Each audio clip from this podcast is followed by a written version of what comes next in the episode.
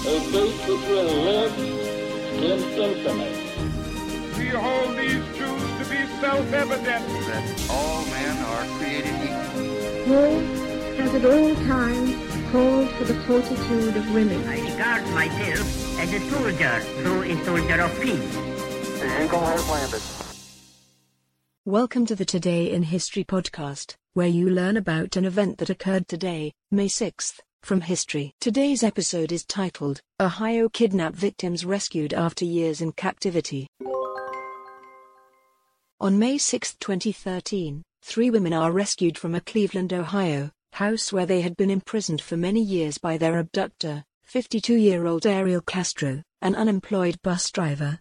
The women, Michelle Knight, Amanda Berry and Gina DeJesus, went missing separately between two thousand two and two thousand four, when they were twenty-one, sixteen and fourteen years old, respectively.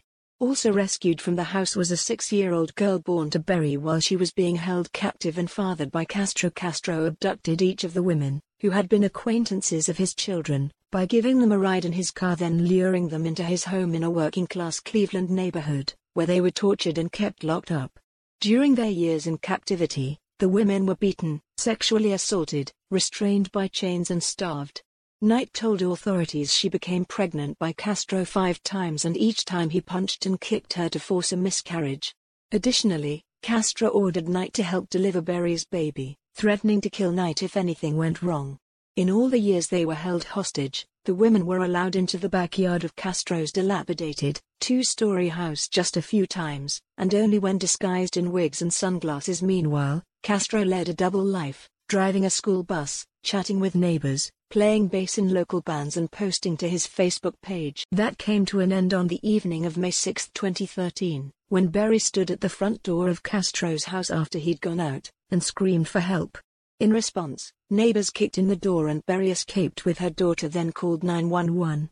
When police arrived at the house, they rescued Knight and DeJesus. Castro was arrested in the area that same night on July twenty-sixth, twenty thirteen. In a deal that allowed Castro to avoid a possible death sentence, he pleaded guilty to more than nine hundred charges against him, including kidnapping, rape and aggravated murder, for causing Knight to miscarry.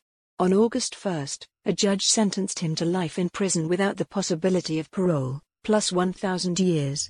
A month later, on September third, Castro was found dead in his prison cell after hanging himself with a sheet. Today's historic event is provided by History dot com. You can find a link to the article in the show notes. Help support the podcast by rating us on your favorite podcatcher, or support it on Patreon by visiting patreon dot com slash autopod. Thanks, and tune in tomorrow for an all-new episode of Today in History.